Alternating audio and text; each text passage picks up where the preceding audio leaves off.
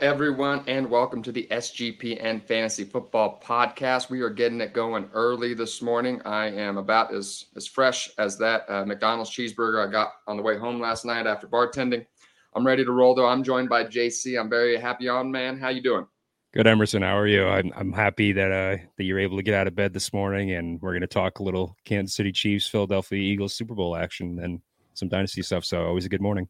Uh, yeah, well, we're on the same boat. You have a kid. I bartend. But you, you're actually in a worse boat than I am. You're you're running on less sleep than I am over a long period of time. So I, I'm I'm going to try to suck it up here and get going here.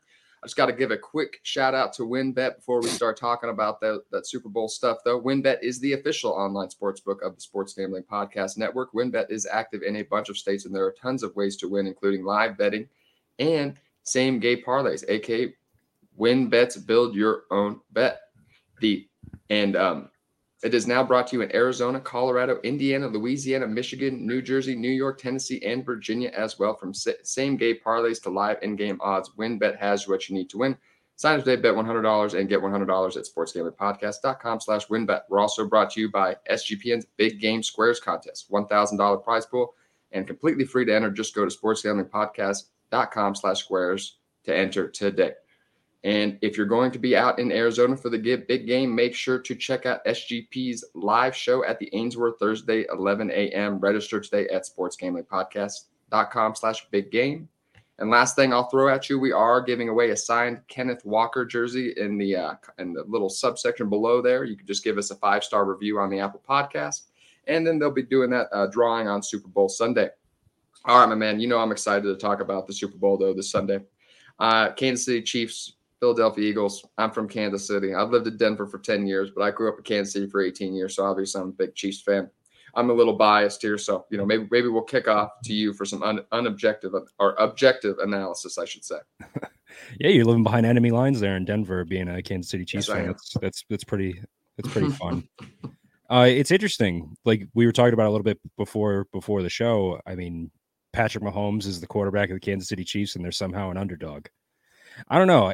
I think for the most part, if you look at their if you look at their their rosters overall, I would say the Eagles probably have an advantage in most facets of the game. The only advantages they don't have are the quarterback and the head coach.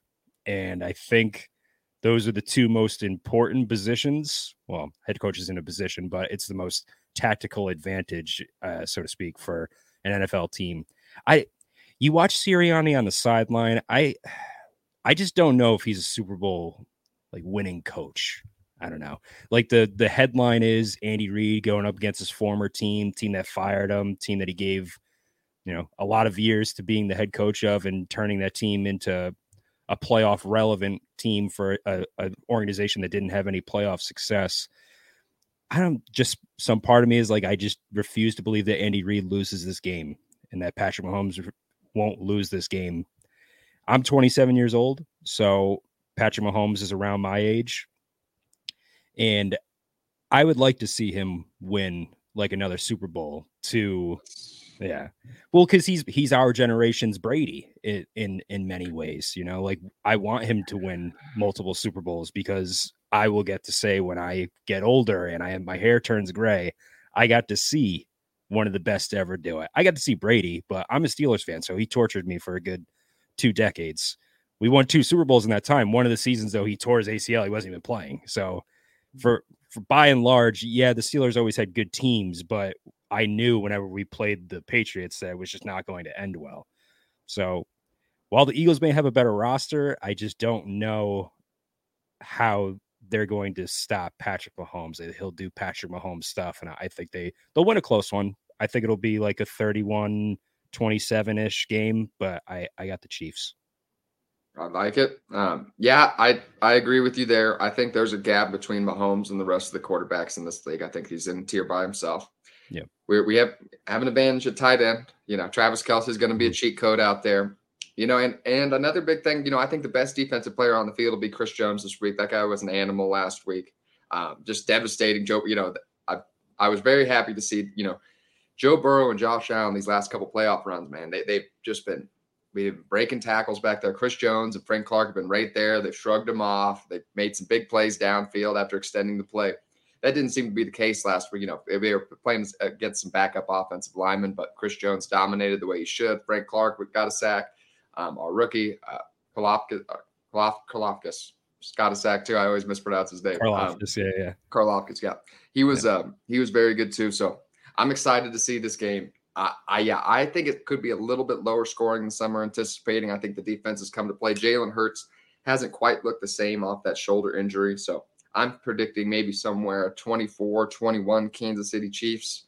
I love this spot being an underdog, though. That doesn't happen too often for Patrick Mahomes. I, I love that talk last week. I think it helped us against the Bengals last week. So I'm fine going into the underdog, but I'm rolling in somewhere 24, 21. All right. Yeah, sounds good. I, I hope they I hope they win too. I think I think it'll be a better a better story. I'd like to see Andy Reid stick it to Philly. I love it. Yeah, you know, we, we, nobody wants to see obnoxious Philly fans win it anyway. You know, they throw snowballs at Santa Claus. That's not fun. You know what I mean? nobody likes them, and they don't care. I yeah, and you know, and I I already saw them. You know, I see them online. You know, I mean, like, where's the fight? You know, where's the fighting? They're looking for something from the Kansas City. You know, everybody makes fun of Eagles fans, so they're used yeah. to it. But they're like, what's the what's the deal? No, Kansas City fans aren't coming at us or anything like that. Mm-hmm. You know, unless unless you're Bronco fans or you know you're you're the Bengals and your mayor is saying that Patrick Mahomes needs a DNA test or something like that. You know, in which case we will come after you after the game. But what a what a jabroni. what a jabroni. Yes, exactly. But so, but if you're respectable, you know, at least to us, I won't have much to say to you probably before or after the game. So, yeah, absolutely. With that, you know, it is dynasty fantasy football season. You know, it is that, you know, the people paying attention to fantasy football right now are usually the dynasty people, the hardcore people that never stop paying attention. So, with that, I figured we'd do some dynasty fantasy football trade advice today. Before we get into that, I'm just going to do one more quick shout out to our friends at WynnBET who provide this show for us. WynnBET is the official online sportsbook of the Sports Gambling Podcast and the, the Sports Gambling Fantasy Football Show. WynnBET is active in a bunch of states, and there are tons of ways to win, including live betting and same game parlays. Great promos, odds, and payouts are happening right now. WynnBET ready to play. Sign up today and receive a special offer. Bet $100, get $100, limited to state availability. And of course, if you hit the biggest long shot parlay of the week, you get a $1,000 free credit. There's so much choose from. All you have to do is head over to Sports Gambling Podcast slash WynnBET so they know we sent you. Offer subject to change. Terms and conditions at wynnbet.com. Must be 21 or older and present in the state where playthrough WynnBET is available. If you or someone you know has a gambling problem, call 1 800 522 4700.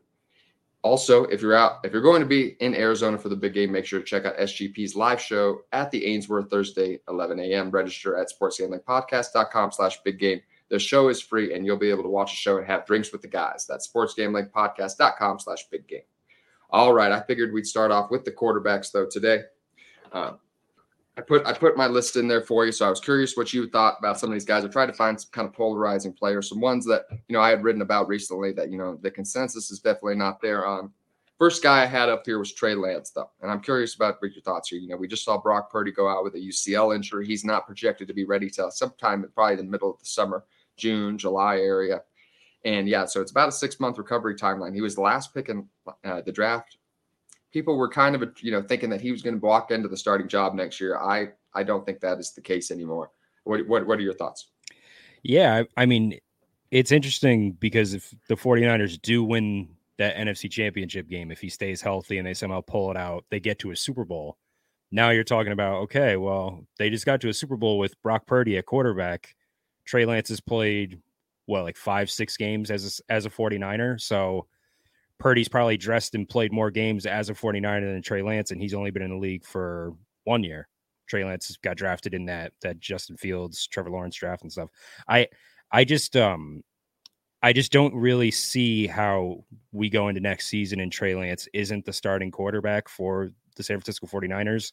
And if you look at the success that Brock Purdy has enjoyed as the 49ers quarterback, I don't see how Trey Lance can't at least do the exact same thing as Brock Purdy. Now, the only caveat I will give is that because he's a mobile quarterback and because Kyle Shanahan wants this mobile quarterback in this offense, does he open up the playbook and he makes things a little more complex and a little more complicated for a guy that's only played six games over the last three seasons? Because that last college season, he only played like the one dress rehearsal game at North Dakota State, and then he didn't really play because of the COVID year. So that's not a ton of game time to play to develop your game And it's a lot of this stuff, like you kind of have to see it. Like it's not just watching film. You have to be out there. You have to go through your progressions. You have to do things to elevate your quarterback play. I do think Trey Lance is ultimately a buy. Um, I've gotten a lot of trade, a lot of trade uh, adv- advice from, or people like asking what they sh- what we should value Trey Lance at in this rookie class. I've done a ton of rookie stuff over the last. I'm I'm big into devy, so I, have been following these guys for uh, a number of years now. I think Trey Lance probably slots in if you could get him for like the 106. You know, if you get him for like a 106 and then like a late second or something like that, that's like a risk that I'm willing to take for to buy Trey Lance at this point. It's like 208 on probably something like that. So like a mid first, late second. I think that's something I'd be willing to buy Trey Lance for and just hope that Kyle Shanahan could do what he did with Brock Purdy with him. Yeah, that was even more than I thought. You know, I've, I've been trying to maybe, you know, late first, late second, you know, try to send that offer out. Um, you know, I'm sure if Brock Purdy didn't get hurt, he probably would have even been a better buy low, honestly. But, yep. you know, I think a lot, some people are going to expect that now. But Brock Purdy, you know, I there's just zero chance I think that he's able to hold. You know, he's not to. He's not. You know, he's not to be practicing until June or July. And there's. I just don't think there's a chance that San Francisco, when he just his first day back, they're like, well, welcome back, starting job. You know, walk in first string. You know what I mean? So, I think it'll be Trey Lance. You know, he'll be operating the offense in mini camp and early practices. I think they'll roll. You know, and he's not going to look. He's probably not going to look terrible in shorts. You know, oh, you know what I mean. So he's probably going to be the week one starter. What what he will be on is probably a short leash. You know, if Trey Lance goes in and struggles next year, they probably will go to Purdy pretty quickly. So, you know, that is the negative. If you're, you know, it is a little bit of risk. That's why you know that's why he's a buy. But um, yeah, could could be on a short leash next year. But we saw with Justin Fields that you don't with these rushing quarterbacks. You know, somebody is you know kind of who's in that Justin Fields stratosphere.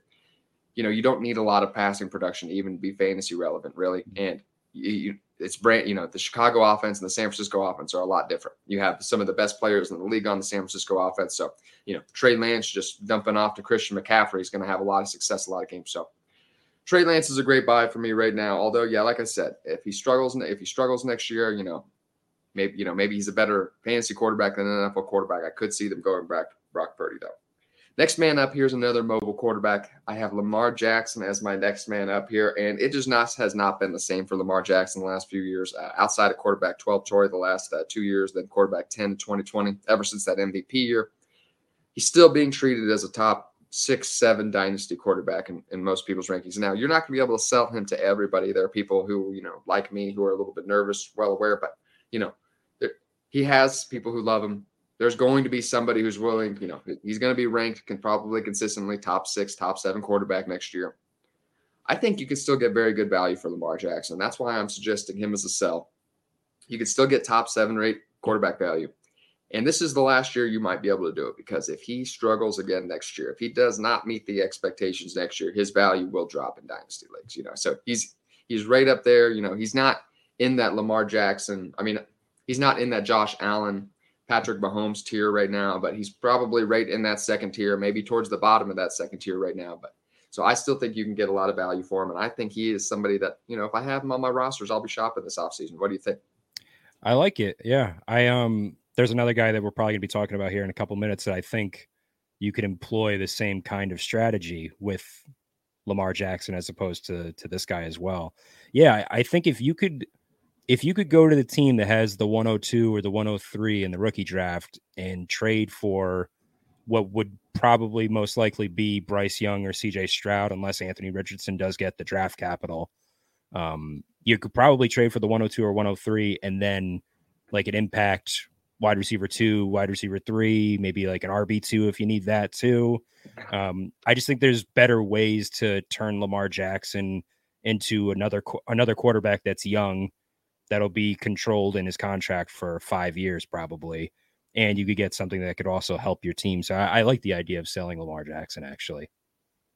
Yeah it's just it like i said it just has not been the same last couple of you know it's obviously not all his fault injuries have played a part in it you know receive you know baltimore is kind of like green bay they just never give this man any receivers to throw to and after Bateman went out last year, it just, you know, there was nobody to throw to on the outside. Lamar Jackson only had seven touchdown passes after week four, after having 10 in the first three games. um, the wheels just kind of fell off for that offense. You know, there was yeah, Sammy Watkins and Demarcus Robinson out there, and I could tell you as a Kansas City Chiefs fan, I was I felt really bad for him. That was that was on those guys, man, gave me nightmares when they were playing for the Kansas City Chiefs. A lot of times, specifically Demarcus Robinson, who, you know, I, I don't want to be mean, but I sometimes that you know he's I think he might maybe makes teams worse. You know, like when a team signs him, I'm like, oh no, like they just got worse. yeah. so, and it's so, crazy uh, that they signed Demarcus Robinson. He's probably like their second best wide receiver on the team. That's so. that's not good. Trust me. Uh, Demarcus Robinson, when he was playing for Kansas City, I just I every play, every, you know, every game was a boneheaded play. Don't please do not get him on punt or kick return for God's sake. Please do not do that, Baltimore. But we'll see. I, am sure that they'll be in better shape next season. But uh, we, we better hope for Lamar Jackson's sake. But some of the names that I had written down here was Deshaun Watson, Kyler Murray, and CeeDee Lamb. And I think you could probably get an add on for all those players. You know what yep. I mean? So, yeah, specifically CeeDee Lamb, you know, I'd be looking for like a late 23 first on top. But I do have Deshaun Watson ahead of my dynasty rankings. And I also have Kyler Murray ahead of my dynasty rankings, too. Um, next man up here, we'll, we'll, we'll, we'll go to the guy that you were probably talking about here, uh, Kyler Murray. Is that who you were speaking of earlier? Yep. Yes. I, I I'm a little bit on the opposite of Kyler. I think he's a great buy this offseason because of that ACL injury, because kind of, you know, that perception of where the Arizona offense is. You know, he's a video he's a video game guy. Everybody makes fun of him for that, and you know the kind of contract stipulation that he has. So he has some bad PR right now that I think is depressing his fantasy value.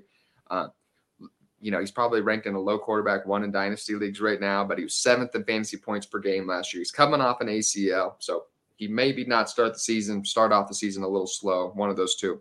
But uh, yeah, I you know Tyreek Hill, Christian McCaffrey, a mid 23 first and a mid 23 second were some of the trades that I had written down.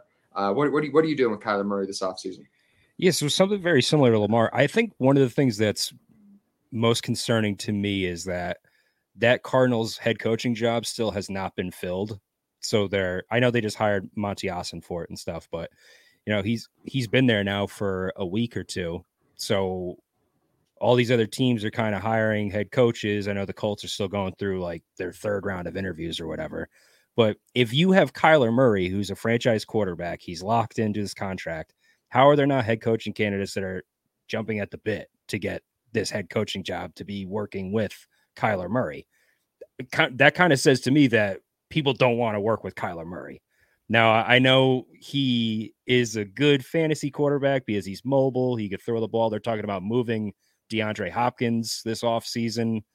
Um, so he'll be left with Hollywood Brown and Zach Ertz, who's like 33 years old, who tore his ACL, and and uh, Trey McBride, who they just drafted, but he couldn't get his way onto the field. And then when he did get on the field, when Zach Ertz was injured. I, I don't know if he really was playing at a high, super high level. I know he's a rookie tight end, but it wasn't looking good for him either. I, I just, I'm a little lower on Kyler Murray's outlook over the next couple of years, given the fact that they have to pay him $46 million a year. I don't know who they're bringing in outside of the draft to kind of make up for that loss of production and uh, DeAndre Hopkins' eventual departure from the team. So I, I think I would be looking for a similar Lamar Jackson kind of, you know, selling them off for the 102, 103 and getting like a wide receiver that, yeah, you're losing the name brand of Kyler Murray, but you're getting a guy that probably will put up similar production to Kyler Murray next season because he'll probably miss like a month with the ACL. And then after that, I don't know, you, you might have you might have like a better quarterback on your hands. Look at the jump that Trey that um Trevor Lawrence took from year one to year two you know, sometimes these rookie quarterbacks make that jump, and Kyler Murray will be a, another year older, and maybe he's less mobile. That's that's fair. You know, I just think when I look at Kyler Murray, still, you know, I, I, I just attribute a lot of those struggles to the Arizona offense last year. It just was a little bit of a mess, and man, I, I just still thought saw a quarterback who was, you know, he, he was playing very well. You know, he's he's a little sporadic lately, you know, and he's not using those legs quite as much as he was the first couple years, which is kind of limiting limiting his fantasy upside just a little bit, but just when I look at the quarterback landscape, you know, especially when we get outside the, you know, 10 or 12 guys, you know, Kyler Murray, you know, you, you, Kyler Murray's right there. You know what I mean? So yeah. I just don't see them making any changes anytime soon. You know what I mean? So I, I, as long as I see, you know, I see Kyler Murray starting, you know, these next few years and it, you know, probably for the foreseeable future, I think he's going to be very productive in fantasy football. You know, maybe we'll have some critiques for him. Maybe he's not the best leader. You know, we've we've kind of seen that from his pat, you know, Patrick Peterson calling him out and stuff. You know, maybe he's not the best leader, maybe he does play too many video games. Maybe some people don't want to work with him. However, for fantasy football, I you know as long as long as he's starting in the NFL, which I think he will be for a long time, I think he's going to have a lot of fantasy value. So that's where my head's at there. Mm. The next guy I have up here, Kirk Cousins. I have is a big sell for me this offseason. And, you know, it's not that he's ever commanded super great, you know, serious value or anything like that. Um, he's kind of always been a little bit underappreciated, in fact, in, in fantasy football. However, you know, I just think, you know, with some of the quarterbacks last year, you know, kind of struggling, you know, the eight, you know, some aging out, um, you know, I just think, you know, he's right on probably the fringe of dynasty one quarterback territory in a lot of leagues, you know, top 12, that right on that fringe. And, you know, I just think this is the last year that you're going to be able to get that kind of value. You know, in super flex leagues, people are always looking for quarterbacks, especially for, you know, kind of this summer. I think Kirk Cousins will have a market for those people looking for a quarterback. And you'll be able to get maybe like a 24 first round pick or something for him. Um, you know, late 23 first, Najee Harris, DJ Moore, um, adding for Deshaun Watson were some of the trades that I had listed here. But um, he's going to be, I believe, what did I have it? Oh, I didn't write it down. He's going to be 35 to start next season, I think. Somewhere around think, there, yeah. yeah. So yeah, I think he's going to be 35 to start next season. Um, he's had a long career. The you know, and he's had success with the Vikings, but they have not gotten over the hump on it. And you know, they've ran it back and they've ran it back and they've ran it back. You know, speculation that Kirk Cousins, it was light speculation that, you know, he may call it quits this offseason. I don't know. That probably wasn't even real. Just kind of like, but it's out there. You know, I just don't see Kirk Cousins and the Vikings staying together for too much longer. I, they'll be on the field together in 2023. If they if they don't have a deep playoff run, though, I'm not sure it keeps going on after that. So if Kirk Cousins changes teams at 36 years old, he's not going to have a lot of dynasty value. He could retire. So yeah, this is my you know this is my like kind of last chance sell opportunity for Kirk Cousins this offseason. I think you can probably due to the super flex kind of uh, people always looking for quarterbacks. I think you can still probably get a first round pick for him too. What do you think? I like it. Yeah, um, you know it's always better to get out on somebody a little too early than it is way too late. So like you're like you're saying, and looking forward to the 2024 class. You know, you're gonna have Caleb Williams at quarterback. You're gonna have Drake Maye at quarterback. You're gonna have Quinn Ewers at quarterback. Jordan Travis at Florida State is another guy that could be coming up the ranks. Bo Nix at Oregon. So there there are guys that are coming out of the 2024 class at quarterback that you could be looking to move Kirk Cousins. The only way that you're keeping Kirk Cousins is if you're a contending team. If you're a middle of the road team, if you're a rebuild team, you're obviously shipping him out. I don't think anybody's making a a discussion about that. If you're if you're a contending team and you need a quarterback in a super flex league, I'd be okay paying a late first for for Kirk Cousins. That that's that's fine. I'm not going to lose any sleep over it, but I definitely would not be going out and buying Kirk Cousins with the anticipation that over the next three years he's going to be a quarterback one in super flex. I just don't think that's going to happen. So I agree with you. Yeah, it's. I just think we're getting to the end. You know, how many times can you keep doing the same thing? You know what I mean? It kind of was like Kansas City Chiefs and Alex Smith. You know, obviously the Vikings don't have their replacement yet, but you know that you could see them going in that direction. Even you know, even if there's a second or third round quarterback, that's what they did with Kellen Mond. You know, a year or two ago, and obviously he didn't work out. But um, you know, they could do that same thing. Draft a quarterback in the second or third round, see how he looks in practice, give him a year to develop under Kirk Cousins, and we'll see what happens. Last name I had up under the quarterbacks was Russell Wilson. I just think you know, I, I, you know, he's ah, you know, it's really tough. He he's had a slow couple years, but man, this was the guy who finished prior to the last two years as a quarterback, top ten quarterback. I think like eight straight seasons. So, you know, he has a very strong career of fantasy production behind him, and he's behind like Jared Goff and Geno Smith in dynasty football rankings right now.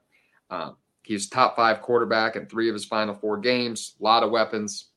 Sean Payton was just hired. I think we could see a bounce back this year. I'm not, you know, I'm not saying he's going to jump back into elite quarterback one territory, but bounce back. Jerry Jeudy, Courtland Sutton, Greg Dulcich. I think you know a lot of weapons. Sean Payton, great off, you know, great offensive mind. What do you think? I think you know, I think we could see a bounce back, low end quarterback one season here in 2023. Yeah, I mean, you know, the time to buy Russell Wilson, I suppose, was towards the end of last season with the Sean Payton bump. Um, I think he's going to be more valued than he was just like a week and a half, two weeks ago. So I have a home league that my quarterbacks are Mahomes, Aaron Rodgers, Tannehill, I believe were, were my three quarterbacks. And with the speculation that Rodgers could potentially be done at the end of 2022 and Tannehill getting injured, I was going to a playoff run. I paid a late first for Russell Wilson. I'm still comfortable paying a late first for Russell Wilson at this stage. I think, like you said, the last month of the season, he had overall what QB five finish or something like that. Um, Jerry Jeudy, when he's healthy, is a great receiver. Courtland Sutton isn't what everybody thought he was going to. A lot of people were saying he was going to be like the DK Metcalf of this offense. He's not even in the same ballpark in terms of overall talent as DK Metcalf, but I suppose he does ha- fit like that kind of role for for this offense. Tim Patrick coming back off the ACL, hopefully he could contribute something to the offense. And then paused. Greg oh, Dulcich. back. You paused for a second. I was like, oh no, he's gone. No, he's back. that was just for like a second. Um, no, I totally agree with you. Um, it's like that was silly last year. Uh, Jerry Jeudy and Courtland set like I, I didn't get it. I was just like, what? And it's like I, you know, I studied both guys for a long time. I was like, like how, what, what? And like they played together these last two years. Every time they're on the field together, Jerry Jeudy has more points, is more productive. It just didn't make sense to me. They just, you know, people were like, Courtland Sutton's going to be better. I'm like, why? and it, you know until they got to practice. Look at the practice videos. But there's Jerry Jeudy. Russell Wilson's thrown to Jerry Jeudy in practice too. But I, you know, it was very selective media taken. Just like just shove those Jerry Jeudy hype hype videos way down here. Um, you know, and just all I saw was Russell Wilson throwing to Courtland Sutton last summer. I finally was just like, fine, I guess, I guess that's what it is. And then I ended up putting uh, Courtland's. I my whole I changed my rankings last second before the season. Put Courtland Sutton just ahead of Jerry Jeudy. Mistake. I should have stuck with my gut. 20, yes. 2021, Courtland Sutton, when Jerry Jeudy was out with the high ankle sprain, he had 16.7 points per game. When Jerry oh, yeah, Jeudy yeah, was playing, he was the wide receiver 90 overall yeah. in fantasy football. He when Jerry Jeudy's on the field, Courtland Sutton is a significant afterthought. And the argument was, oh, well, Russell Wilson's there now. They don't have Teddy Bridgewater throwing the ball. The offense is different. When the difference is that drastic, I don't care like who's throwing the ball one guy is clearly better than the other one. So yes. I've been a Jerry Jeudy guy since he came out when he was a prospect. He was my wide receiver one in the class. Obviously, Justin Jefferson and CeeDee Lamb are better receivers in the NFL than him. But I think Jerry Jeudy's kind of been a victim of circumstance in a way in Denver. And hopefully, with Sean Payton being there, he can unlock him the way that he unlocked Brandin Cooks and Michael Thomas for those Saints teams. And we could get Jerry Jeudy finally at the ceiling that we thought that he could be playing at. So that'd be fun for the 2020 receiver class overall as well. Wide receiver 11 since week seven in fantasy points per game. He's a great nice, player. Nice, yep, and a nice and strong draft profile. We're gonna we're gonna talk about him when we get to the wide receiver section. Yep. Uh, before we get into the running backs, I'm going to do our last promo of the day just going to talk about our big game squares contest. SGPN is giving away $1,000 in their big game squares contest. It's completely free to enter. All you need to do is follow the Sports Gambling Podcast on Spotify and give them a rating. Then go to sportsgamblingpodcast.com slash squares to enter for your chance to win a free big game square. Big game bingo is also going on. And also make sure to sign up for that on the SGPN app and get your own big game bingo card full of all of your favorite big game prop bets. If you get bingo, you'll win a $57 SGPN gift card. Only catches you must be subscribed to the Sports Gambling Podcast and NFL Gambling Podcast on YouTube to win free to play and exclusively on the SGPN app. Man, they are just giving away tons of stuff today. And don't forget about that Kenneth Walker jersey. Just throw in and review on that Spotify. Thanks, man. Um, and you, yeah, you'll get a chance to win. And yeah, they'll be doing that drawing on Super Bowl Sunday. All right, running backs it is. I have the first name I have up here, and this is kind of a classic. I'm cheating, you know, old running back selling Christian McCaffrey. But when I see a running back entering his seventh NFL season and he's still a top five dynasty running back, that's going to be a sell for me you're not he's not going to have a market to everybody you know some you know I'll, I'll, get people yelling at me you know being like he's you, you can't get proper value for christian mccaffrey. He's you know such and such he's older now. He's gonna he's a great player. Just write him out. I disagree. You know i think that you know especially when we get closer to the season june july august when people are looking for running backs you know i think i think you can get good value for christian mccaffrey. If you're trying to trade for a 23 first and peak hype season yeah you know that might you might not get great value for him.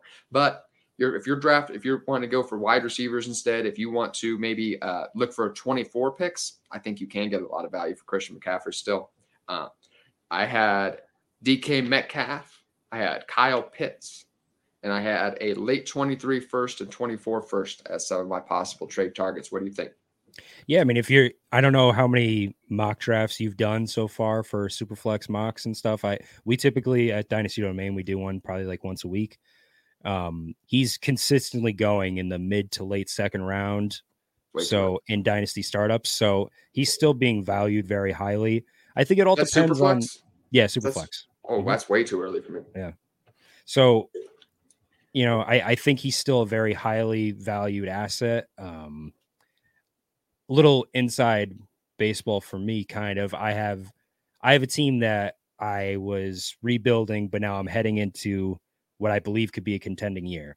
So I went out and paid Kenneth Walker and a 24 second for Christian McCaffrey and a 24 first. Um, so the reason why I did this was because I believe that Christian McCaffrey will give me more production in 2023 than Kenneth Walker will give me. I, I see I see where your head's at with that one, and yeah. then then you're going to have a first to, to then, then you know, build off of after that. I, see where your head's at. I like that. But you get to you get to give the argument. Well, well, Kenneth Walker is 23. You know, he's coming off like a great rookie season. He's got his entire career ahead of him. Christian McCaffrey, you got you could say that he's got like one or two years left, and that that might that might be it. Um, yeah, I you know I don't know if he's really a buy because at those prices, like I just said, I don't know any team that's drafting him there or values him there and is willing to sell. And any team that is looking to sell obviously wouldn't want a running back that's heading into year seven of his contract. So he is like in like that gray area kind of. I, I guess if I had to pick a side, I would probably want to sell him, but that's typically the case with with most running backs. Yeah, especially this time of year. So I always yeah. feel like I'm cheating a little bit. Everyone's just like, "Oh, pick the old running back to sell in January." Yeah, right. Mm-hmm. You know, no one's buying. Well, you're right. You know what? I do admit Christian McCaffrey is probably not someone you could sell today, but this mm-hmm. is someone who I will be as soon as we get past the draft, as soon as we start getting to the summer, if, if he's still on my team, I will be looking to you know put out some offers out there at least. Next up, though, I have Najee Harris. He's one of my favorite buys of the offseason. You know, it just I just think he got a little bit of an unfair shake last year. Lisfranc's uh, sprain, I think, is what they called it in the preseason. Uh, you know, and then he was adjusting to a new quarterback too that wasn't getting him anywhere. So yeah, this is perfect. You're you're a Pittsburgh fan, so you I'm, I'm interested to hear your thoughts. So um, you know, obviously, Kenny Pickett didn't give him anywhere near the target load, you know, it was just dump off to Najee Harris. Ben Roethlisberger no wanted not no part of getting hit in 2021 just like get it to Najee Harris, you know, throw it out there. So I see him behind D'Andre Swift, Joe Mixon, and Tony Pollard in dynasty rankings. I would swap any of those guys out for Najee Harris personally. Uh, I think he's going to get a really high workload next year. So yeah, I just I, you know I think they're going to keep the ball at Kenny Pickett's hand. I didn't see you know I yeah I think he started off the season last year slow because he wasn't very healthy. You know I, he got more and more of the snap. You know Jaylen Warren was working in at that point, and then Najee Harris like kind of took back control a little bit towards the end of the season uh, top 15 running back for the final five games. Yeah, I, I like Najee Harris this year. What do you think? Yeah, he was the RB seven from weeks 10 to 18. So their bye week was week nine.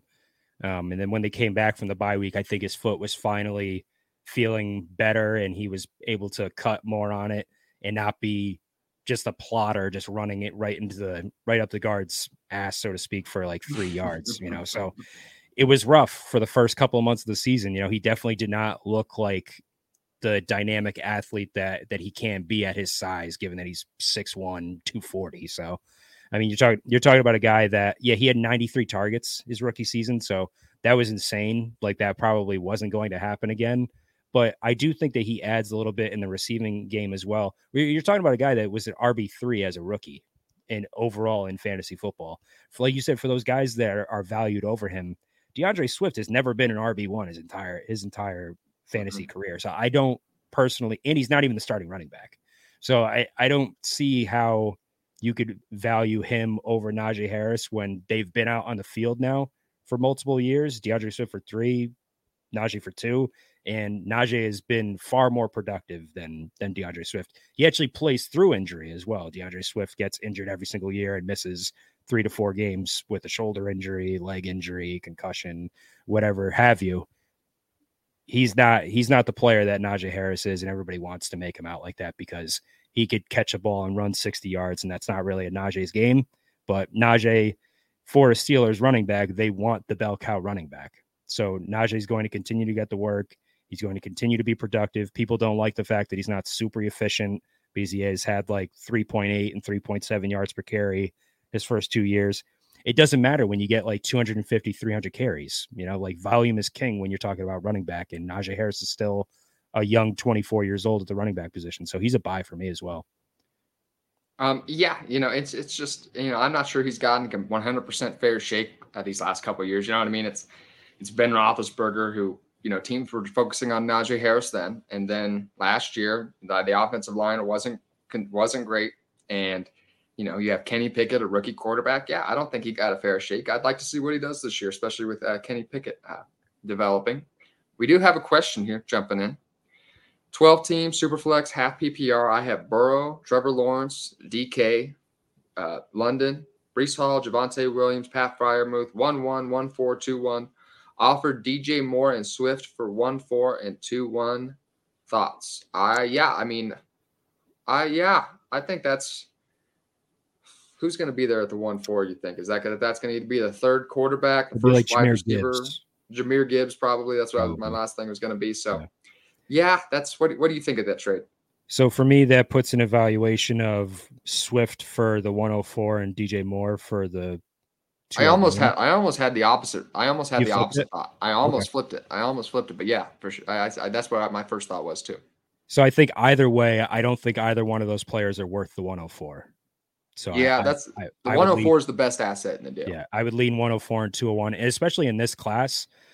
I mean, I do at least one rookie mock a night, probably. Um, the 201 is going to be a very good player um, and a player that will probably gain value over the next year. Uh, I mean, DJ Moore is getting Frank Reich as his head coach now. God only knows who their quarterback's going to be. Um, Frank Reich is supposed to be a quarterback whisperer. I don't know, it really hasn't worked out the last couple of years. And now he's on another stint now with a team that also doesn't have a franchise quarterback that he's just going to reach his hand into the fishbowl, so to speak, and pull out a pair of keys and hope that this guy is uh, going to be the franchise guy. I, I, I just don't. I'm I'm out on DJ Moore. I think I, I think he's a perfectly fine wide receiver three. You know, maybe like wide receiver two. Like if he if everything works right for him, like on boom weeks. But yeah, I'll take the 104 and the 201 because they're just going to accrue value as the offseason goes on into May after the draft. This is a tough one for me. This is pretty. This must mean it's pretty even because I I'm having I keep going back and forth. The one four is the best asset in the deal, but I think the next two, uh, you know, I think DJ Moore and Swift are the you know two ones the worst asset in the deal. So it's pretty even. Man, that is just a lot of talent to give up. DJ Moore and D'Andre Swift are very very talented players, you know, and they just you know they haven't put together the fantasy. But man, if they like you know if they reach their potential this year, it's just like oh man, you know that that would be rough. But um, man, ah, I it I think it is I think it is a fair trade. I just I don't see a world where the 104 and the 201 lose value over the course of the offseason heading into May. I do see a world where both DJ Moore and D'Andre Swift lose value though. Yeah, I think you're right. I think the two one's going to be a good enough player. Who, but, but he did ask, by the way, um, who do you think will be around the two one? So you're looking at probably, I would say, three wide receivers that are definitely going to be off the board in the first round are JSN, Jaxon Smith-Njigba, Quentin Johnston, and Jordan Addison. I think Josh Downs could be available at the 201. I think Kayshon Boutte could be available at the 201. Um, think we get four? You think we get four quarterbacks in the first round? Yeah, I I, th- I do think we do. Um, okay. between so that, will push that'll push down some value for sure. Yep, between Bryce Young, C.J. Stroud, Will Levis, Anthony Richardson, um, I think all four of those guys are going to go in the first round. Richardson with his with his rushing upside. I have Richardson as my QB three in the class. I think he's okay. I think he's ahead, ahead of Levis. Ahead of Levis. I think he's definitely a mm-hmm. tier ahead of Levis. He's like three years younger than Levis. He's got virtually the same arm talent, except he's just significantly more mobile at the quarterback position. You watch well, you watch Anthony Richardson highlights. I mean, you throw a Titans jersey on, the guy might be Derrick Henry running around on the, on down the sideline, like cutting up through the through the tackles and stuff. So I'm excited about Anthony Richardson. I think he he could potentially get some pretty good draft capital here. And if that's the case, I think he moves up the rookie boards even more. But yeah, I, I think I like the 104 and the 201. But I, I do agree with you. I I may have been a little dismissive just because I'm not a D'Andre Swift guy, if you've listened to me talk about him at all. So I, all right, I like 104 fair. Oh and 201. I think I think you convinced me. I think I, I agree with that just because Gibbs is a very good player. And I think, yeah, you're still gonna get a top five wide receiver or running back at the at that two one. you know, so, you know, somebody, uh, you know, I expect probably three to four running backs, three to four wide receivers, four quarterbacks to go in that first round. So you'll still have a very good player there. So I will go. I think you're right. I think that pick package is just slightly ahead for me, but it is close. Thanks for the question, Jake. Um, next man up I had here was Tyler Allgeier. Um, yeah, this is just a classic sell for me. Um, you know what? In fact, I'll link I'll link up these two guys just together because my argument is the same. Tyler Allgeier and Dameon Pierce, I have both up here as dynasty sells. Uh, just mid-tier draft capital, marginal talent, not elite athletic profiles. This is not; these aren't players that usually stick to a running back job for a long time. Usually, running backs, you know, are rotated through like crazy, even the talented ones. And you know, the the 2023 free agent class that is so deep the 2023 rookie class for, for running backs is really, really deep. I think you're going to get players with better draft profiles than Tyler Allgeier and Dameon Pierce available in that fourth and fifth round. Like, you know, just like Dameon Pierce and Tyler Allgeier were drafted in the fourth and fifth round last year, I think you'll see running backs with, you know, better draft profiles, more athleticism available in the fourth or fifth round, which makes them, you know, their job is very volatile, in my opinion. Um, you know, and, and, you know, some people might anticipate that. So their value you know, could be a little bit on shaky grounds this year, uh, you know, to, on the early offseason. No one likes to trade for running backs in, in February and January for that reason. But, you know, they are very young and did have productive years, so they could have a market. Um, Dameon Pierce obviously started off a little bit more hot, ended up getting injured. Productivity slipped a little bit at the end of the year. Tyler Allgeier, on the other hand, finished very strong, top 15 running back, four straight games. I think you might have a little bit more of a market on him. I was doing my way too early running back rankings last week, and I had people posting in the comments, "Where's Tyler Allgeier in the top 12?" So, I mean that that that's pretty crazy to me. That that kind of talk already. So, um, if people are on that, um, yeah, I'll be shopping some Tyler Allgeier this year. Dameon, you know, these guys are obviously if they stick, if they end up holding on to the jobs in summer, you know, they'll have more value, and, and certainly at that point, I'd be looking to sell them too. What do you think? Yeah, they're both. I, I think it's smart to, to lump these guys into the into the same category. I, you know, with the teams that they play on, those rosters have so many holes that do I think that they're going to take either the Falcons or the Texans? Do I think they're going to take a running back in the in day one or day two? I wouldn't because I don't think they need. That's not People, the teams always do it though. Like we always say that the teams end up doing it anyway. I do think they bring in a guy day three bare minimum though, and they're probably the same level of talent. Like D- Dameon Pierce is competing against Rex Burkhead and like Dare Ogunbowale for carries. Like obviously he was going to get the bulk of the work. I did look up Ty Allgeier though, just to see like some advanced metrics to see because he he had probably the quietest thousand yard rushing season that I can I can remember yeah. in recent memory. Mm-hmm. So he tied for third in yards after contact per attempt his Nick metrics Chubb. are actually very good. Tyler Allgeier, you go to player profiler, like it's, it's yeah. bam, bam, bam. Whereas Dameon Pierce, it's you know the, the underlying metrics suggest maybe he wasn't that good. He was not very efficient with his work. Yeah, yeah. Mm-hmm. Ty Allgeier, on the other hand, was fairly efficient with his work. Mm-hmm. He tied Nick Chubb and uh, Rhamondre Stevenson for yards after contact per attempt. He was 11th in missed tackles in the NFL, ninth in broken tackles and broken tackles for attempt. He was third in catch rate. He only had 17 targets, but third at the position. And he tied Christian McCaffrey in yards per reception with 8.7 yards per catch. So if he's if you could get like a early to mid second for either one of these guys at this point in time, I'm taking it. Mm-hmm. If you could buy him for like 210 to 212 or maybe even like a third because you give the same argument that ah he's a fifth round pick, he's they're going to draft somebody else and this guy's gonna be worthless. I think I'm I think I'm buying Ty Allgeier for that price. I, I still don't think I'm buying Dameon Pierce for that price though. I could see it. Yeah, you know, uh, if you know what, I know I just put him as a sell. If you are ever going to buy these players, now is the time. Mm-hmm. um, if because the uncertainty, you know, people are afraid of the free agent class, the rookies. So if you ever were going to buy these players, I would do it now. But you know, it's just not part. You know, neither of these. Tyler Allgeier was. You know, Tyler Allgeier. I do. I do have. I, I think has a little bit of a brighter. He was more productive in college. Um, he is. You know, he his underlying metrics last year. You know, I was. I was look, looking through their player profiler pages. You know, they have a great setup of all the stats and everything. I was like, Tyler Allgeier is like, bam. You know, just like breakaway run rate. You know, evaded tackles. Everything was there. So um, it's still just it's part of my process. Yep. Mid round running back coming off successful season. I trade it like that. That that's my model. That's my model. You know? Yeah. Um, to be fair, it's a good process. Typically, they don't last. You're talking about like a Michael Carter, for instance, from last season. Yeah. Mm-hmm. How he was probably valued as a top 20 dynasty running back, and then they draft Breece Hall, and the floor just get just drops out from underneath of them. So yeah, that, that's that's the risk with running backs. You know, I try to go, you know, hero or zero for my running backs. You know, if I'm going to pay up for a running back, I want to pay for a really young and talented running back. Like I just uh, I just sent Jaylen Waddle in the 111 for uh, Bijan Robinson. You know, one the one one, Bijan Robinson. So, um, you know, I it was that I was hot. You know, I just posted it to Twitter and it, it got you know it got you know just people just really you know tons of traction on it just because I guess it's you know the rookie draft's coming up. But I had a lot of people on both sides. You know, people were like, "Great trade." Other people were like, "What?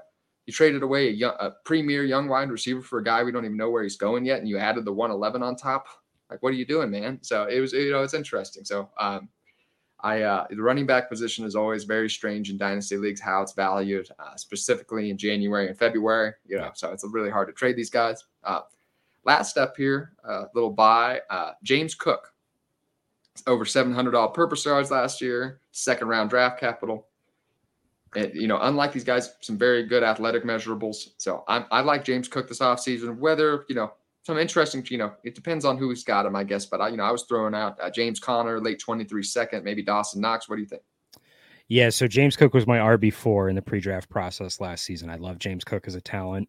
I think he went to a fairly crappy landing spot, considering that they just don't like to throw the ball to the running back, and his best skill set is bar none his receiving ability. I I do have like a little bit of James Cook info for you here. So he had 19 less targets than Devin Singletary, despite Singletary leading in routes run over James Cook 318 to 109.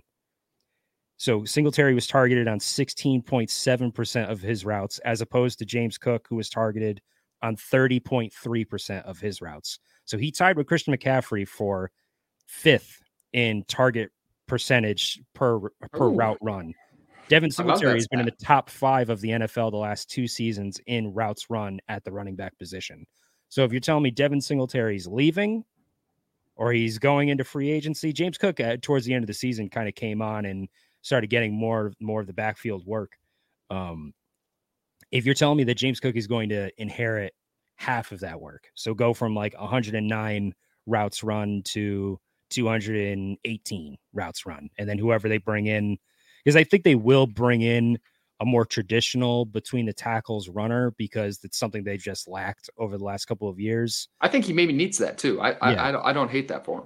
Yeah, I mean, he in college he worked with Zamir White, you know, and he was fairly efficient in the touches that that he received at Georgia. And I think it's probably better for James Cook's skill set that they should put him in the slot. They should put him out wide. They should put him in the shotgun and let him run angle routes and work these linebackers and use him as a receiving threat.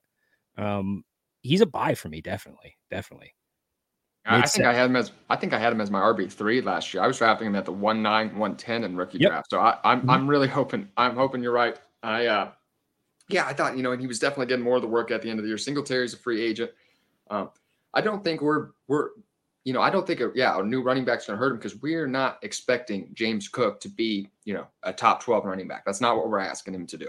We're asking him to be a starting top 24 running back that we, you know, we can throw into our flex spot, throw into our RB2 spot, feel okay about it, mm-hmm. especially in PPR leagues. So I think there's certainly a good chance of that last this year, you know.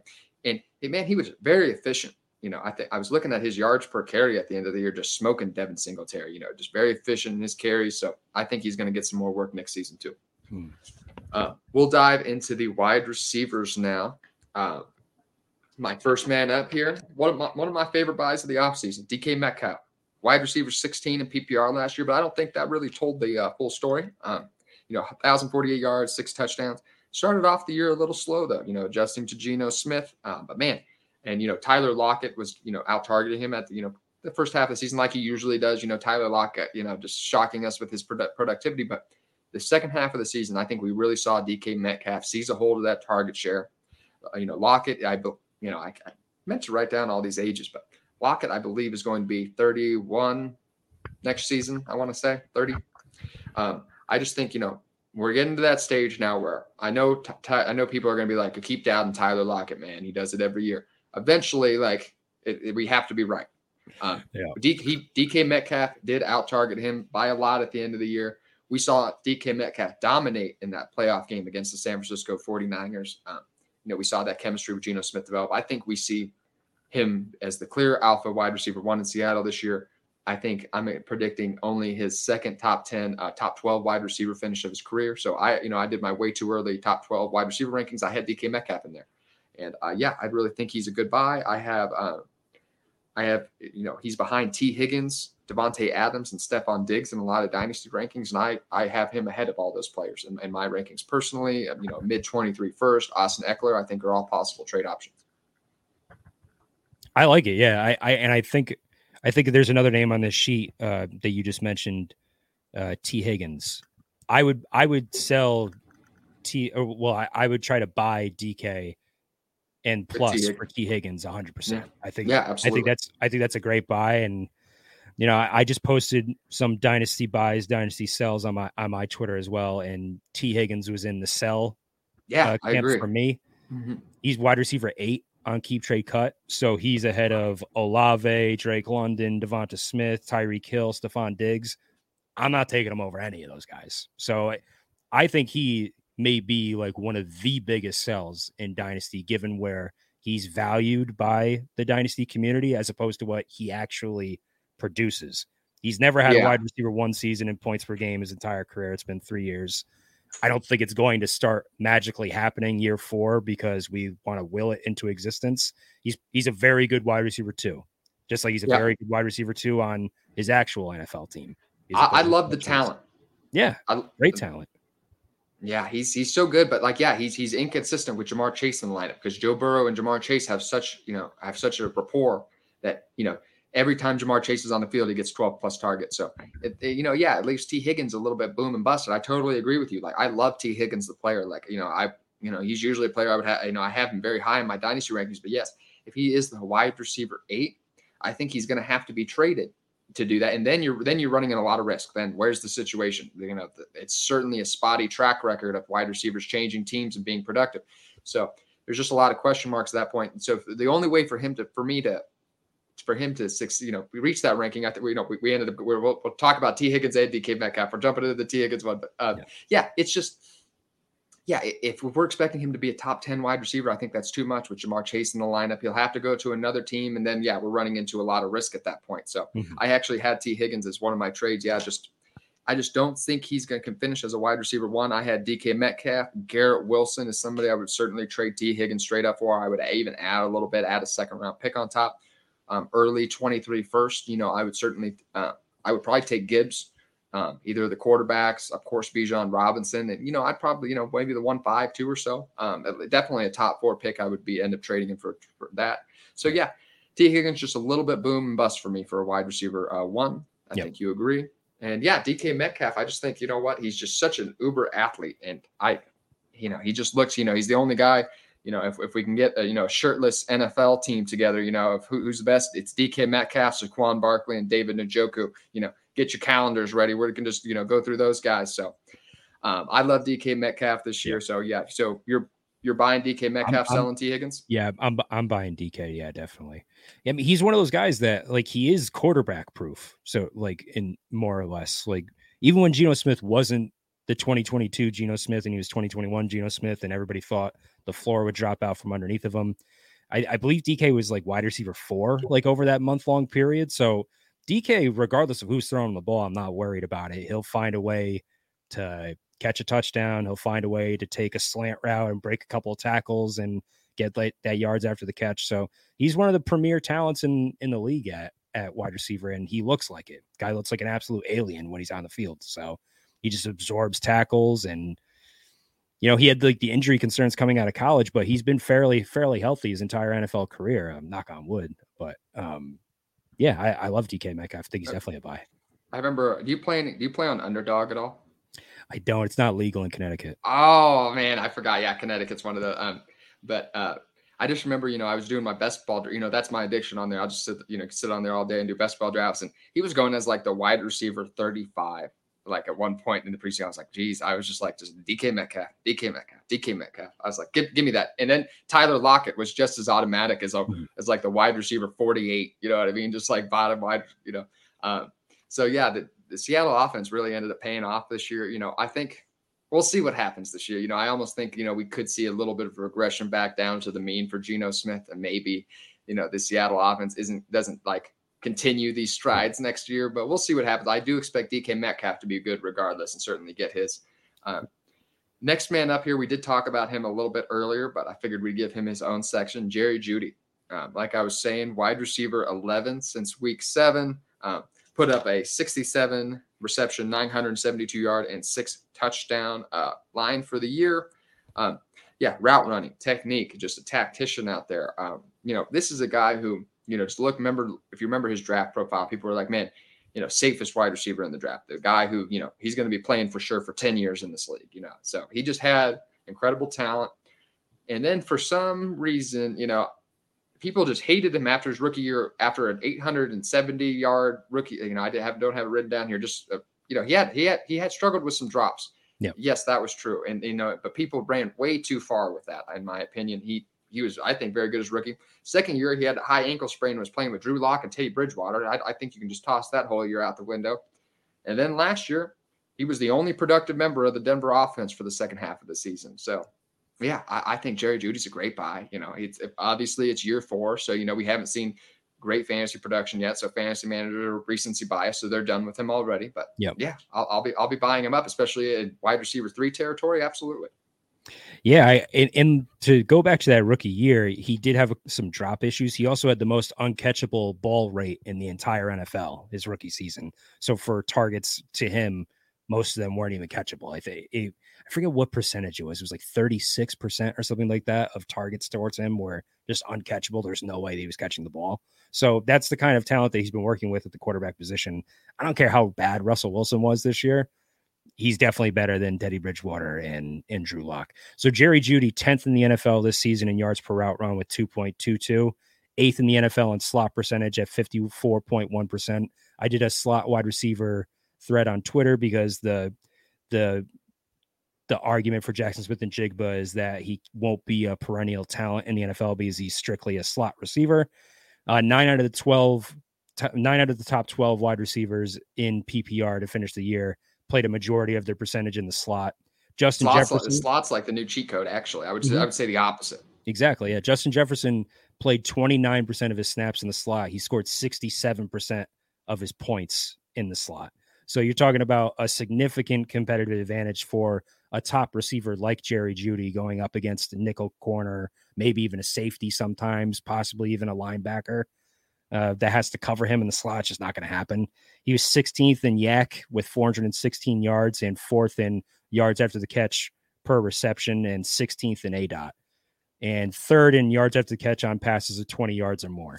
So you're talking about a guy that he is probably a low end wide receiver one that you're able to buy for low end wide receiver two right now if he stays healthy for a full season. But we just talked about his points per game. He's good when he plays. It's just a matter of can we keep him on the field for 17 games? So yeah. that'll be the question. Um, and yeah, you know, I I, I think yeah, obviously Russell Wilson and Sean Payton, I think will probably be the, even the biggest one. You know, just how how is Sean Payton and Russell Wilson going to work together? Have is Russell Wilson actually cooked, or you know, was this last year just an anomaly? Uh, I do think Russell Wilson's best days are certainly behind him, but you know, I think he can get it together. You know, uh, you know, last year I just don't know what we don't know. You never know what's going on in people's personal lives. You know what I mean? Like these people are, you know, NFL players are people too. I know it's a cheesy line, but you know what I mean? Like what, what was going on with Russ? You know, what last year? You know, maybe his head wasn't fully into. It. He just made a big move. You don't, you never know how that affects people. You know, first year in. You know what I mean? So hopefully, you know, things are a little bit more settled down for Russell Wilson this year. So I think Jerry Jeudy's going to have a big year. Next man up I have here is Stefon Diggs, though. And, you know, this is another kind of cheating old wide receiver, you know, whatever. But I, you know, I can't help myself when I see a 29 or 30 year old wide receiver in the top 10 in dynasty rankings.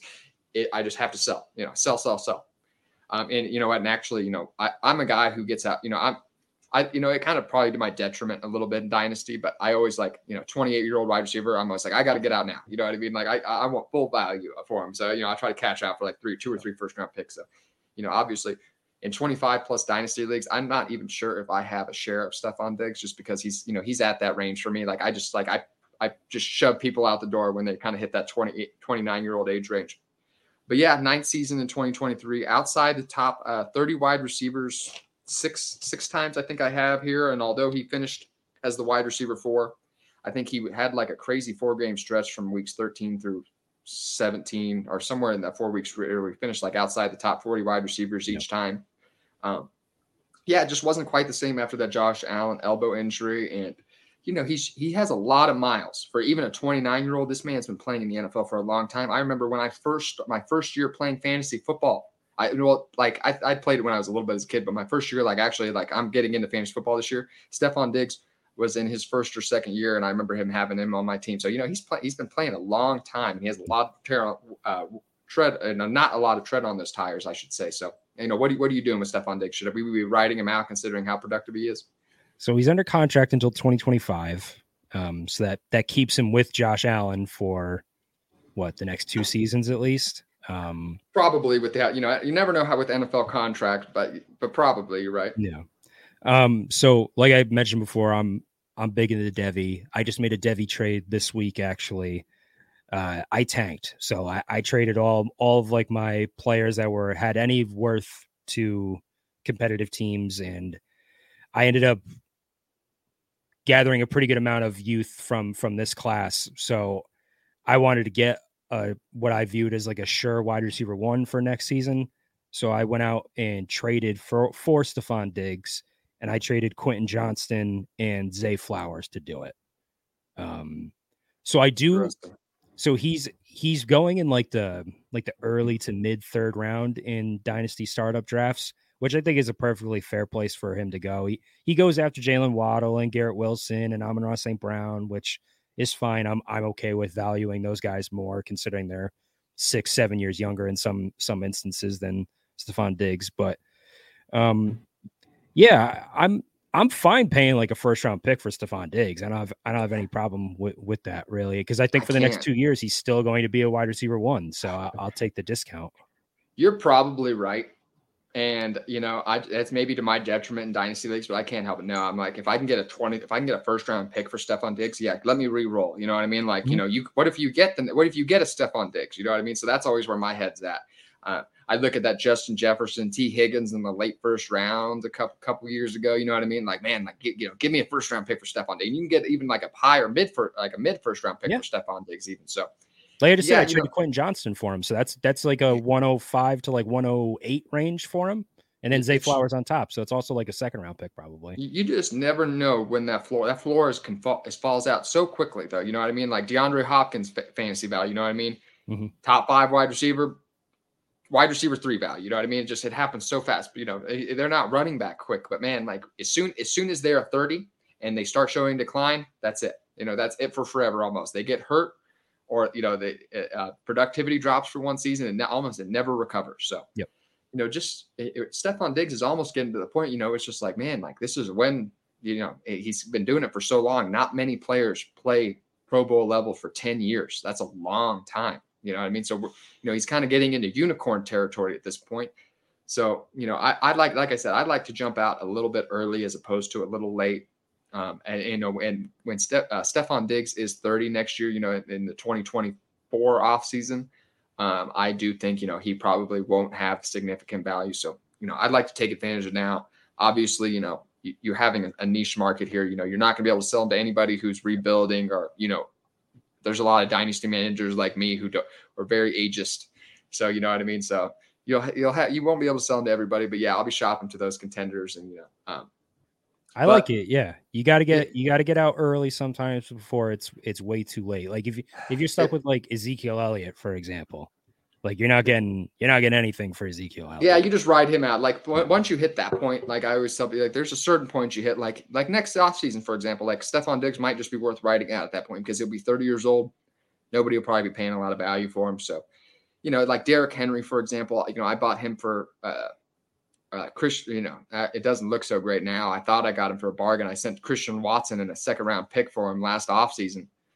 Uh, you know, that Christian Watson ended up making me pay for that a little bit. But uh, I, uh, you know, Derrick Henry, I'm not shopping Derrick Henry this offseason. It's just like, who, who are they going to give me a second round pick for Derrick Henry? No, I'll just, I'll just roll out there, hope it, you know, until, until the wheels fall off. So, yeah. But uh, I know you have a kid. So I, you know, I, I know you're going to have to deal with that. We're, we're probably on borrowed time as is right now anyway, without a child, you know, child and crying in the background. So I'm going to do one more name here. We'll save yep. the couple tight ends for another time. You know, no, no, you know what? Honestly, guys, save your save your breath with the tight ends. We, you know, you Travis Kelce, and then you know what? Just get the last guy in the draft after that. So you know, it's a it's a freaking yeah. disaster every year. So last name I have up here is Jameson Williams just the forgotten man, you know, recency bias for these fantasy people. Uh, this was the 12th pick in last year's draft. Had, you know, had a giant touchdown in the last week or the second last week to the regular season and get uh, called back. Uh, you know, coming off an ACL, didn't play most of the year. I don't think, you know, those final six games was just getting his feet wet. I don't think there's anything to take away from a slow five, six games where he didn't play for most of the season. And yeah, he's a 12th pick. You know, he's going, he's in wide receiver three territory in a lot of dynasty leagues right now yeah, he's a big buy for me. Late 23 first. I just sent the 111 for him in a super flex. That's that made me a little nervous. You know, I, I don't I might end up regretting that, but I, I just wanted another Jameson Williams share. But yeah, if I could send the 112 more 2 1 is probably somewhere I'd be a little bit more comfortable sending that pick. But Joe Mixon, I would trade Treylon Burks for Jameson Williams. I prefer Jameson Williams as the as a better player in my opinion. So those were some of my thoughts. What do you think? Jerry Jeudy or Jameson Williams? Who do you want? That is really tough. Give me Jerry Jeudy. Barely, barely. So Jameson Williams being valued at wide receiver 17 right now in keep trade cut. He's typically going in the that's, middle. That's, higher fourth. than I thought. That's higher than when I, when I was looking before. That's higher than I thought. And that for that reason, I think he's a sell for me because if I could get like a Chris Godwin, Jerry Jeudy, Michael Pittman, Godwin, Deebo, Aiyuk, all those guys plus for Jameson Williams. And like you said, he played six games, so you can't knock him necessarily for playing six games, but he had one catch in the six games. He had like the one end around carry. Granted, the one catch was a 41 yard touchdown. So that's what you think that you're going to be getting out of Jameson Williams, the, the ability to break the big play. He had the Packers touchdown that got called back for a penalty. And then he had the New York Jets play where he probably should have caught a touchdown, but it was underthrown. But we don't get points for those. You know, they don't count. So he had one catch in six games. So is he just going to be like a big play guy that he could win you a week like Will Fuller? But then there's other weeks where he just disappears off the face of the earth and he gets you like five points in your in your flex or your or your wide receiver three. I don't, he's a very talented player. I'm not saying he's not. Like you said, he's a, he was a 12th pick in the in the draft last year. I just don't know if I could pass up on taking a proven commodity at the wide receiver position for the price point that you have to pay to get Jameson Williams right now. I do like the 111 for him though. I would trade the 111 for Jameson Williams. I just don't know if I would if I would take Jameson Williams over those guys that I had just listed and if I could get something on top of those guys for Jameson Williams. You know that yeah, that's that's a pretty aggressive ranking. You know, if, if it's wide receiver 17, you know, I, I when I where I was at, wherever site I was on, maybe it was Fantasy Pros Dynasty Rankings or something. He was a, maybe wide receiver 23 or 24 or something okay. like that. So that's a little bit more of approachable point for me. Wide yeah. receiver 17, you actually might be right. If you know if that's where people were holding his value, that that's that's a little heavy for me. That is in Chris ah. Godwin territory. So, you know, I do think he's more of in that wide receiver two borderline. Like I said, right next to kind of Treylon Burks, but I would take Jameson Williams ahead of Treylon Burks. You know, some of the guys that you listed, I would prefer Jameson Williams to Brandon Aiyuk personally. Um, that's aggressive. You know, I'm just not, you know, it's just something just makes me nervous. I know Brandon Aiyuk had a very good season, uh, you know, just kind of a low key, very productive season, but it's just, you know, with, the, with Trey Lance probably starting, Deebo Samuel, Christian McCaffrey, and George Kittle locked up for the next couple years it's just I just have a hard time trusting Aiyuk, And yeah. you know, and Jameson Williams, Michael Pittman is also very close for me. Mm, you know, that's a very even. You know, I'd probably have them back like very close to back to back in my ranking. So you know, that's that, those are question marks for me. Yeah, and you know, and again, it's not to say that he's not a talented player, but when you could provide more value to your team and get multiple assets for one asset and they're fairly similar assets, I'll take the side with more value every single time and make my roster better. So that's smart. Yeah. yeah, you know what? You brought you brought in some a lot of great stats today, man. You know, I learned some things today, so I really appreciate that. It's been great having you on. T- t- tell us about what you're working on coming up. Where can we find some of your stuff? So you can find me on Twitter at JCJ Dynasty. I'm the director of content over at Dynasty Domain. So on Twitter, it's at Domain Dynasty. We put out YouTube videos every week, probably like three or four. We're doing a lot of rookie content right now, and we have a locals page.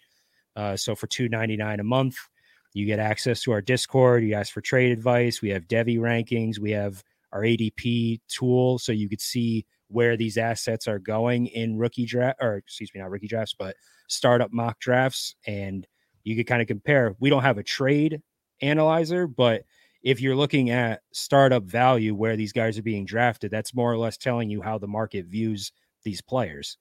So yeah, you don't have like your keep trade cut tool to where you throw like a guy in you shoot, you get like a grade back or like what's the value. But if you go to our spreadsheet, put in wide receivers from the 2021 class or whatever, the 2022 class, you could see that Jameson Williams is being valued like two rounds higher than Treylon Burks. So stuff like that. It's really, it's a really cool tool where we just implemented points per game. So you could see that as well, because we're, we're big points per game as opposed to overall points and stuff like that. Is it's like a little archaic to just give just total points and not put any context behind it. Well, so. well, in classic in classic fantasy analyst terms, you, you use whatever benefits you in your argument. Absolutely, you know, so exactly. you use fantasy points per game if that that's the you know if that helps your player that you're arguing for, and you use total finish if that's what helps. Mm-hmm, absolutely, I like giving I like giving the stats behind it because at the end of the day, I'm a guy sitting in a room right now with a lamp behind me. Um, I'm no more of an expert than anybody else sitting out there. I just try to take useful information and package it together so it's it's accessible to people that may not have the time to or the wherewithal to get all this information together and give a coherent argument as to which side you should want or stuff like that. So I just love doing it. Just yeah. just fun. Yeah, it's been good. Yeah, like I've been I've been creating content a year now and you know, it just it took off a lot quicker than I thought it would, you know, and I'm you know, I've can't, yeah, I've started making this a part-time job and everything now. And mm-hmm. so, yeah, it's pretty crazy, you know, it's, and, uh, yeah, it's, it's been a lot of fun though. Like you said, it's been, it's always a, it's a, it's a great job. You know, we do it for free. So, you know, I was doing it for free for a long time. So, yeah. um, but yes, it was great having you on there. I had to double check and see if I put in that J, last J on that JCJ Dynasty. I was up, I was, you know, I was doing this right when I got off work last night, throwing this YouTube video together, you know, and the Twitter, you know, and I, I did, I put, I put the right Twitter name. It's not, I do, I've messed up Twitter handles in the past before. So, yeah, um, that's it was, right. it was I appreciate that. It was great having you on though, JC. Thank you so much. Um, you can check our stuff out. You know, I'll be doing this every this podcast every Sunday. Doing mainly dynasty, but you know, as we get into April, we'll be doing some best ball when we start doing that. Um, doing a doing an article every week for SGPN as well, and doing a couple articles for the Right Way Sports Network. So, but thank you for joining us, everybody. Have a great rest of your weekend, and I will see you on Super Bowl Sunday. Have a great week. Go Chiefs. Thank you. Go Chiefs.